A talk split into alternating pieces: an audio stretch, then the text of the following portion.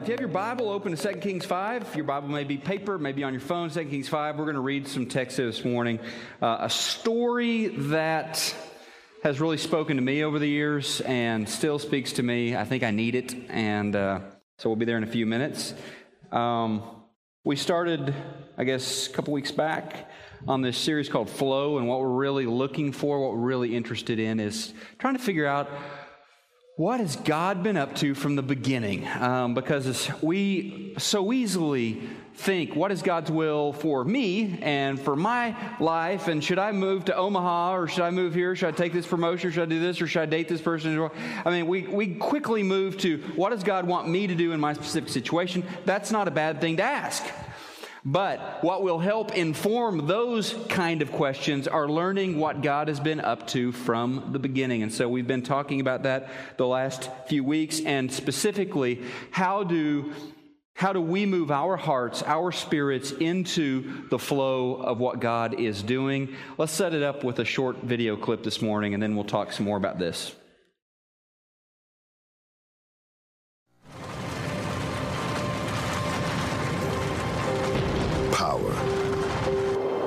What is power? The ability to enforce your will? Brute strength? Intelligence? Innovation? Wealth? Influence? We strive for power in the halls of government. We work to expand our influence in the boardroom, the classroom. We struggle to lengthen our lives. Day in, day out, we toil to increase our wealth. But how much control do we really have? Our best laid plans can fall apart in an instant. Our most trusted technology can fail. Our hard earned investments can evaporate before our very eyes. And no matter how disciplined we are, our bodies grow old and frail. But we are not without hope. Even in our weakness, there is good news for all people, an eternal power beyond human understanding that can soften the hardest heart, heal the deepest wound, bring peace, even joy in any circumstance, and salvation to all who believe. That power is the gospel of Jesus Christ the only power that lasts.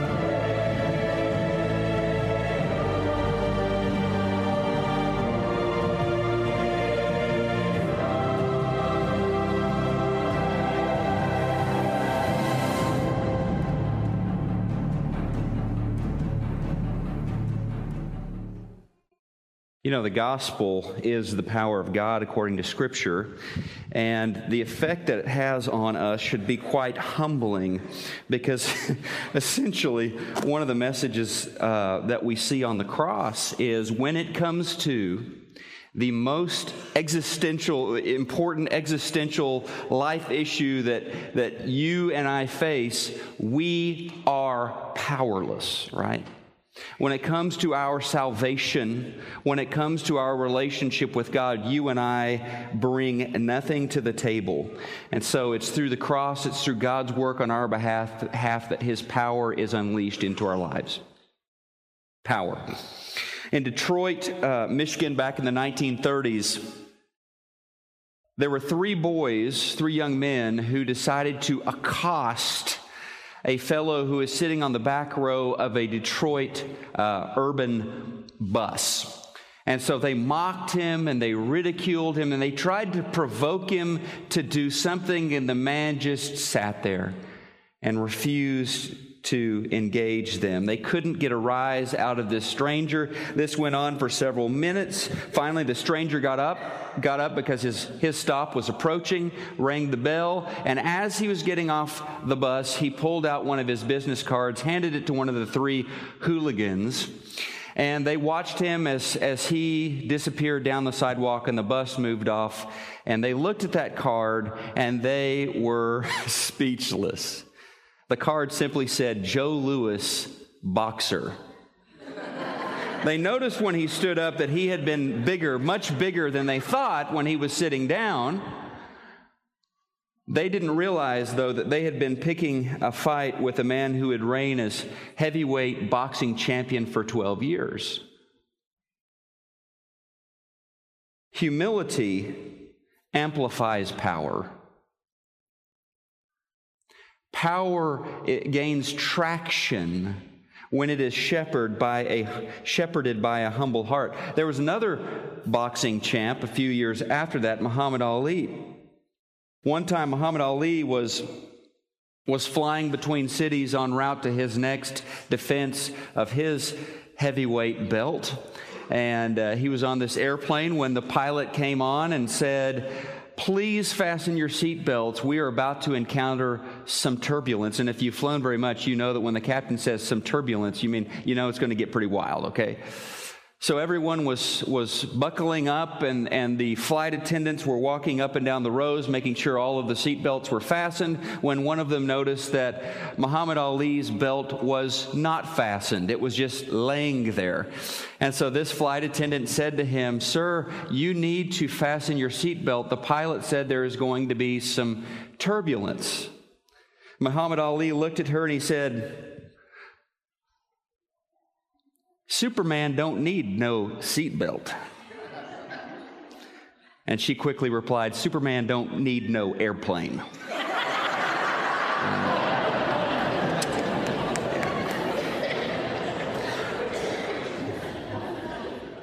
we live in a world that I think you could make a case that a world that worships power, a world that adores the powerful, um, and pride in a world like this can be a big problem can be a big problem.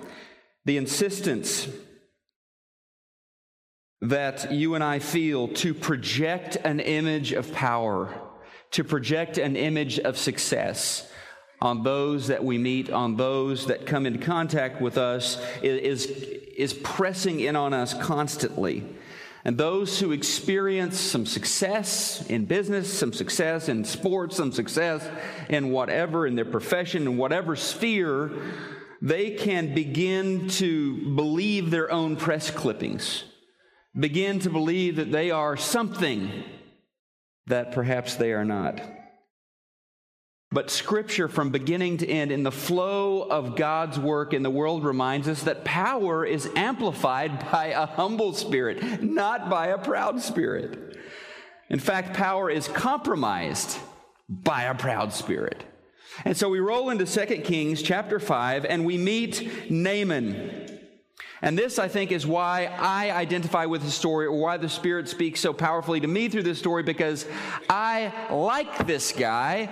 I get this guy. Naaman is a powerful army general, leader of the armies of Aram. And in his story, we have an incredibly poignant lesson about strength, about leadership, and about God Almighty. This guy Naaman was a it was kind of a man's man. I mean, he was he was a professional soldier. He was a leader of men. Uh, this guy knew from experience what it sounded like, what it smelled like, what it felt like when armies collided on a battlefield. He knew what it was like to hear shrieks of horror and pain as the wounded lay dying on a battlefield. He knew what it felt like to hear shouts of victory and glory as his army left the field of battle as victors. He knew all of this. He was the commander of Aram's armies, and in those days, there were several routes, as there probably still are, to gaining such a position. You could, you could move up in prominence in, in different ways, in different kind of, of modes. One thing that you could do would be kind of the political route you learn how to cut backroom deals. You learn how to give favors to those who are a few steps above you in the power hierarchy so that they can ease your movement upward. Uh, you could, if you were born of a wealthy family, you could use money to influence slash bribe those who could open doors of opportunity for you. You could take a much shorter route and just, for example, marry the daughter of the king. That was a pretty quick way to get ahead as well. But Naaman Did none of these. He took another route to power and influence. He earned it. He merited it. He, through, through gutting it out on the battlefield day after day, war after war, battle after battle, he had, he had achieved his status. And the Bible lets us know that in the very first verse of 2 Kings chapter 5. It tells us that this man was highly esteemed by the king of Aaron, in Aram. In other words, this guy had done so much for the kingdom and for the king through these victories that he was honored. The Bible tells us that he was a valiant soldier. All right, so we know this guy was, was the real deal. He got where he was through merit. Um, and the Bible lets us know this was, this was the route he took to the top. So he had earned his position. There was, however, one battle that he never could seem to win. All right? Um, his battle was against an agonizing skin disease called leprosy.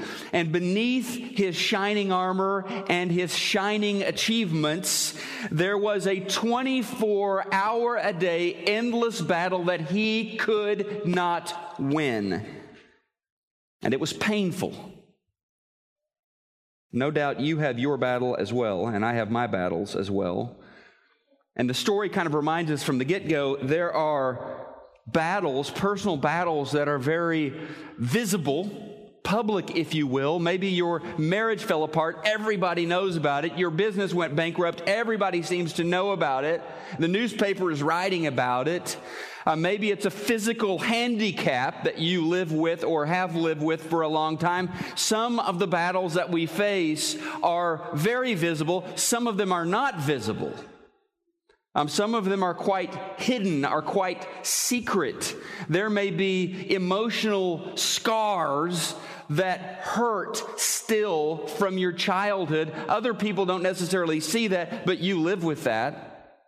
There might be a physical disease that you suffer with that your friends don't know you suffer with, that you have hidden, that you have masked. Um, there may be all sorts of things, right, that skeletons in the closet or whatever that, that you hide, there are, there are battles that you fight over and over and over and you can't seem to win.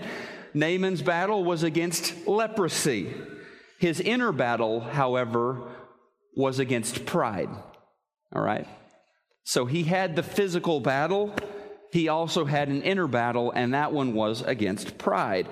Hope came to him from an unlikely place through his military conquests. I mean, part of that was carting off loot from foreign countries who they had defeated on the battlefield, of which Israel was one of those. Um, part of it was the human capital they stole from those countries. And one result of that was that his wife had a, had a, had a um, servant. Um, a maid who helped her, and, and this girl was from Israel.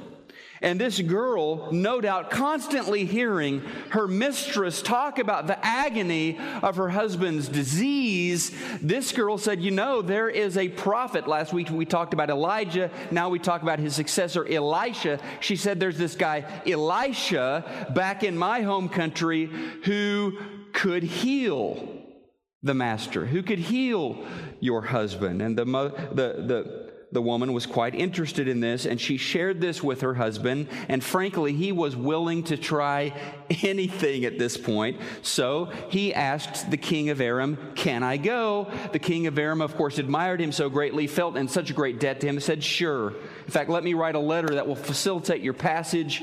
And so he headed out into Israel, this time not to conquer and pillage, but to receive healing. Letter from the king.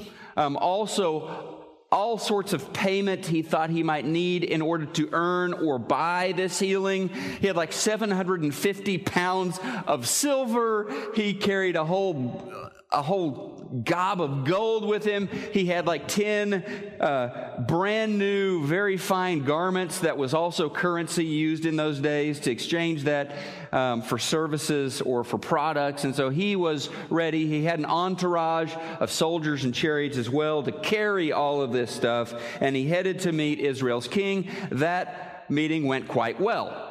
Israel's king was frankly very intimidated by Naaman, um, knew of his track record on the battlefield, and was, was kind of scared and is like, What did I do? Why are you here? And he said, No, I'm, I'm here to get healing. Can you help me find Elisha? The king said, Sure. And so the king gave him directions to find Elisha. The prophet hears about all of this um, that the Aramaean general is on his way and that the Aramaean general hopes to be cured of leprosy. And so Elisha dispatches his servant to go deliver a simple message. The message is this. So his, his servant heads out. The message is this all you need to do, do is go right here to the Jordan River and baptize yourself or immerse yourself um, seven times and you will be cured of your leprosy. Doesn't sound like a big deal, really. But apparently it was a big deal. It was a really big deal to Naaman. It was a big deal. First of all, he's come all this way to have a meeting with this Israelite prophet who will not even dignify him by coming to speak personally with him. In fact, at no point in this story do Elisha and Naaman actually talk. Never does he get to have a meeting with the prophet, only through the intercessor, the servant of the prophet. That was kind of a big deal with him. Um, a big deal in this story is Naaman heads off, right? Looking for a dermatological solution, and God has for him a deeper solution. And so I think that's why Elisha's message wasn't so easy for Naaman because it wasn't just the leprosy, it was also the pride. It was also the pride. So this foreign prophet will not take the time to come see me, will not meet with me, instead sends a servant boy. And then what's this bit about going and immersing myself in the Jordan? Up in Damascus, where I live, there are better rivers. And what's this deal about seven times? Why not just one time? What's up with the number seven here? Surely the guy is joking. I mean, am I on like a hidden camera show or something? Is, is this a gag reel? Or are they going to show this on, on Israeli television? Look, Aramaean general humiliated by local prophet. I mean, I don't know. He's thinking all of this, except probably no TV back then, right? But something like that. Pick it up in verse 11. This is how he felt. And I think a lot of us can actually understand this. Naaman went away angry and said, Okay, I thought that he would surely come out to me. Right? He would stand, call on the name of the Lord his God, wave his hand over the spot and cure me of my leprosy. Are not the Abana and the, the Pharpar rivers in Damascus better than any of these waters of Israel? Couldn't I wash in them and be cleansed? So he turned and went off in a rage. Again, I meditate on the story and I get the sense that the center of gravity in this story is not so much about washing in the river. It's not so much about leprosy. The center of gravity in this story seems to me, I mean, it feels like it is to me about pride, about a proud heart. This guy, Naaman, would have much preferred a path to wholeness that called on him to do something significant. I mean, tell me what I need to do. Tell me what act of bravery, what act of valor, or money. Tell me what, what great price I can pay to obtain this healing. That's what I'm ready to do. I want something expensive. I want something significant, and I'm willing to do anything. Yeah, pretty much. But the, but the option you're giving me is, is way too simple. But talking about his pride, I'll say this. Like many of us, he had his pride, but he wasn't consumed with pride. I mean, he does listen to others. And verse 13, we pick it up. Naaman's servants went to him and said, My father, if the prophet had told you to do some great thing, would you not have done it? How much more then when he tells you, Wash and be cleansed? So he went down and dipped himself in the Jordan seven times. As the man of God had told him, his flesh was restored and became clean like that of a young boy. The general found the cure that he was looking for. His skin disease was completely healed. The pain vanished. The discoloration was gone. But Naaman's cure went a lot deeper than just the leprosy in his skin that was cured, he also found a cure he wasn't looking for, right? I mean, his path to healing led him to an encounter with a power far greater than he had ever encountered anywhere. It was an encounter with God Himself. Verse 15 after his healing. Verse 15, listen to what he says. He says, Now I know that there is no God in all the world except in Israel. Verse 17, he proclaims that he will never again make burnt offerings and sacrifices to any other God but the Lord. He's a believer, guys at the end of the story. Yes, his skin is cured. Great. His heart is cured as well. And so, what I want you to note on your outline this morning, the first, the first line there about his road to healing, and, and I think it has something to say about our road to healing. Naaman's path to wholeness involved a humbling of his spirit. A humbling of his spirit. And so, as I learn to humble my heart before God and no other God, I find myself in the flow of His power, in the flow of His favor, in new and, and fresh ways. Second thing I want you to write is this the power of humility, okay?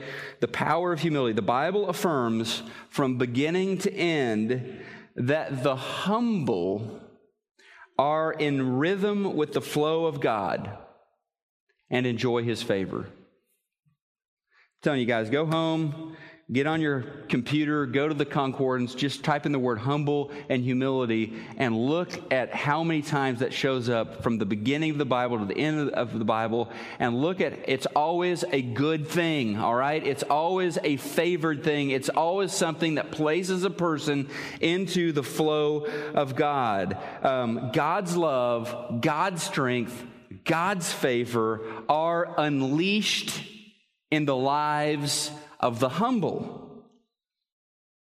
Just a few verses.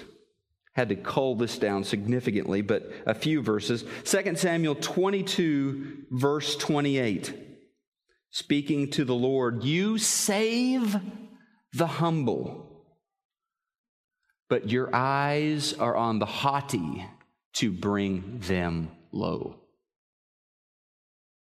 And then this beautiful verse, Second Chronicles 7:14. If my people who are called by my name will humble themselves, pray and seek my face, turn from their wicked ways, then I will hear from heaven, I will forgive their sin, and I will heal their land, if they will humble themselves, pray and repent. Psalm 1827. God, you save the humble, but bring low those whose eyes are haughty. Psalm 25 9. He guides the humble in what is right and teaches them his way. 147 6. The Lord sustains the humble. Isaiah 66, verse 2. This is the one I esteem, okay? This is the one I highly regard. This is the one I honor. This is the one I esteem, God says. He who is humble and contrite in spirit and trembles at my word. James 4, verse 6, and then verse 10, it says, God opposes the proud, but gives grace to the humble. And then verse 10, humble yourselves before the Lord, and he will lift you up. 1 Peter 5, 5 to 6. All of you clothe yourselves with humility toward one another. This isn't just about you and God. Clothe yourselves with humility toward one another because God opposes the proud but gives grace to the humble. Humble yourselves therefore under God's mighty right uh, under God's mighty hand that he may lift you up in due time. So humility in the presence of God and in the presence of the people who bear his image covers you with God's favor puts you in the flow of God. Now, quickly, we're going to talk about moving lower and finish with this this morning. Moving lower. Um, the first thing I want you to write down in your outline is this I move myself lower when I long for humility. I have to want it, I have to burn for it. I long for humility so that I may be pulled into its transformative power. Now, I love this book, and I'm recommending at the bottom of your outline this morning Humilitas by John Dickson. Great quote from this book. Listen to what he says. He says, Humility is not an ornament to be worn, it is an ideal that will transform right? It's not another thing that you put into your resume to impress other people. Wow, look at how humble she is. Um, it is not something you wear like that. It is an ideal that will transform you. By the way, if you think that humility is just some sort of churchy, religious, ethereal concept with no basis in the quote unquote real world, then I would recommend you read books by like Jim Collins, right? Um, the business guru who wrote Good to Great and, and many other books. Good to Great, he looks at um, these 11 companies that have gone from being good companies to being great companies. And one thing he finds in all 11, what he calls a key factor that was present in the growth phase of these companies, he calls level five leadership. Level five leadership. The CEO and often the executive team, but definitely the CEO exhibits level five leadership, which is really simple. He says level five leadership is about two things. It's one, about steely determination, and two, an attitude of humility. Those two present in successful, good to great companies. Then he wrote um, another book um, that kind of is the flip side of this called How the Mighty Fall. And in this book, um, he talks about how arrogance, corporate arrogance, and individual arrogance in leaders in corporate America often precede or accompany the downfall of their careers and their companies. Um, anyway, that's just a little sidetrack there. But it's not just some kind of spiritual concept that, that doesn't doesn't work in the world. Um, it really does. And more and more business writers are talking about the power of humility because it connects you. Well, they're not talking about it because of this, but I'm telling you the connection, why it's powerful, is that it connects you to the flow of God and it, it reminds you of a truth that you are not at the center of the universe. Right. God is, and that other people matter, and those things enable us to live humbly before God and achieve more than we could otherwise. So the Bible affirms humility because it knows that it's at the center of this flow of God, it's at the center of who God is. And so it, it will have a great impact on your peace, the peace that you experience, on your satisfaction in life, and yes, on your ability to impact your business or your family or your church or your community. And so, this journey into humility, this lowering process, um, begins with just acknowledging how powerful it is and how much I need it. Moving lower, also, this is the second thing on the outline in moving lower. It, it, it happens when I reflect on, I meditate on the humility of Jesus.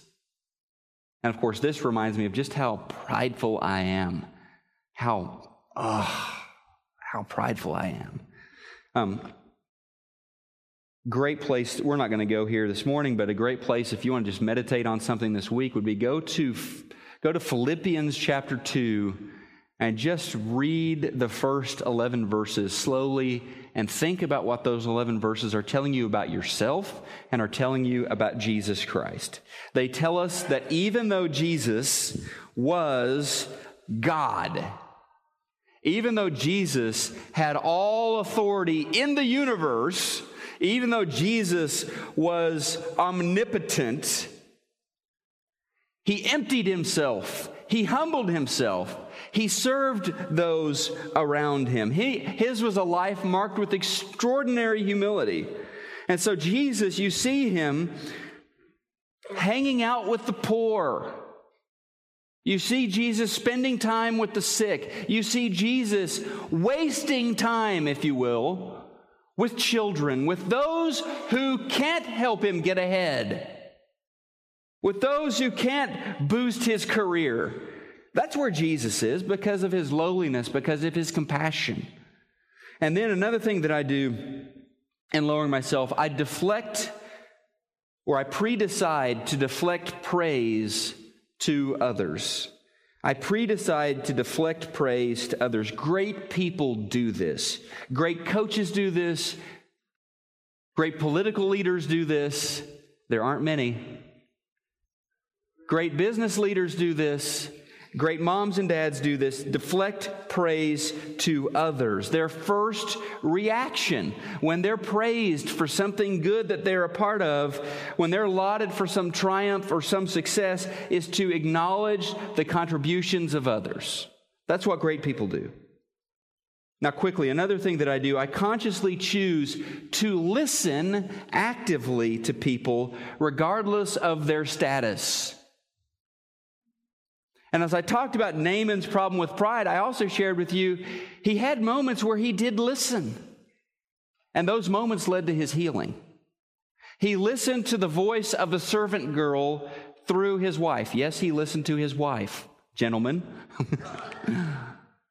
he listened to his servants, his underlings, when they said, What are you doing, man? You're going to go back to Damascus without following the instructions of the prophet? And Naaman basically said, You're right, I'm an idiot. Let's go to the river right now. Let's do this. He listened. So I consciously choose to listen actively to people regardless of their, of their status. And then this one's kind of hard for us. And this is one that John Dickson recommends in his book. I invite criticism from those I trust. I invite criticism from those I trust. I want to hear what they say about what they see in my life, what, what needs to change, what, what's not honoring God. And then finally, this one's interesting, and this is also from Dickson's book. He says, I renounce humility as a goal that I can attain, all right? I renounce that as a goal I can attain, but I embrace it as an ideal that can transform me. I mean, if I'm waiting for the day when I finally cross the line and now I'm humble, I mean, that, that's kind of wrongheaded. Um, this virtue doesn't work like some of the other virtues in that way. It is a transformative virtue. The truly humble person, this is, this is one thing that makes this virtue different from others, right? The truly humble person, think about this, is not concerned about appearing humble. The truly humble person is not at all concerned about appearances of humility. Two people I know really quickly, I just want to put these in really quickly before we end. Two people that I know that have taught me a lot about humility. One, when our family very first moved to Rio, and actually I met her on my survey trip, but we got to know her better as, as our young church in Rio interacted with her, was a woman named Alma Smith, which interestingly in Portuguese, Alma means soul. So Alma Smith, she lived on the outskirts of Rio in the poorest, uh, vast neighborhood on the outskirts of Rio Comendador Soares is the neighborhood. She lived out there, and, and she had moved in the 50s with her husband, Arlie. They were going to plant a church. Well, not long into their project, Arlie had passed away, and Alma, instead of moving back to the States, she had felt this great care for the orphan children that lived in that zone of the city, and so she started an orphanage. Um, you probably haven't heard of her. You probably haven't seen her featured in any newsletter or any book or anything like that because she wasn't a person that ever wanted to be featured in anything like that. But she started this orphanage and she just, for decades, ministered to children in Rio who had little opportunities. I've heard her called before the Mother Teresa of the Churches of Christ, which I think is a compliment to her. Um, but she just touched a lot of lives and she helped clothe them and feed them. She gave them a safe place to live, and she made sure that they got the education they needed to potentially move out of the slums. She taught me a lot. I think about Sergio Mota, who I've, i know I've talked about in some contexts before with y'all, but this is a friend of mine. He's a lawyer in Rio, and he and his family started coming to church several years into the church planting. Um, they were all converted to Christ, and I have these memories of this guy, just a very shepherding sort of person who has this unusual love for elderly people. He always wanted to hang around with the oldest folks and was always in the nursing homes or in the homes of the shut ins uh, because that's just what he, that's where he loved to be. He loved to be with those folks. And I just have memories of him spending time with those folks. I have memories of him um, doing all of these ministries that nobody would ever see. I mean, you would show up and he would be the one arranging the chairs or picking up trash around the building before church service, not because anyone asked him to do that, but because that's who he was. He was a servant. And so when it came time in Rio to appoint our very first elders, he was pretty much unanimous pick of the congregation and, served as one of the first elders in Rio. But people that I see that exemplify everything I'm not as far as humility goes and what I want to be, those people draw me in to the power of humility and shape me. And then, as we finish today, the last word I think on humility is this feature of Christianity that I think more than any other humbles us. And it's God's grace. And we see it at work in the story of, of Naaman, even in the Old Testament. Because here's Naaman. He's got a lot to offer God, or he's got a lot to offer Elisha. I mean, he, he's willing to take on any job. He's willing to climb any mountain. He has a fortune of money to put into the coffers of Elisha's ministry and everything. And basically, the message of God is no thanks. This one's on me. And that's what God says even today. And certainly that message amplified through the gospel, at the core of the gospel, God saying, It's on me. you don't have anything to offer me. You don't have anything that I'm lacking, anything that I need. But I'll give you salvation as a free gift through Jesus Christ.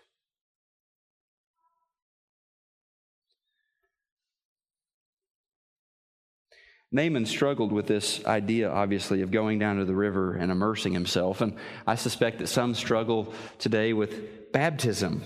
It's controversial, um, they tell me. And maybe it's this idea, for some, it's this idea that baptism is some sort of work that I do to merit salvation, which is not at all what it is, right? I mean, I mean, it's, it's actually the opposite of that.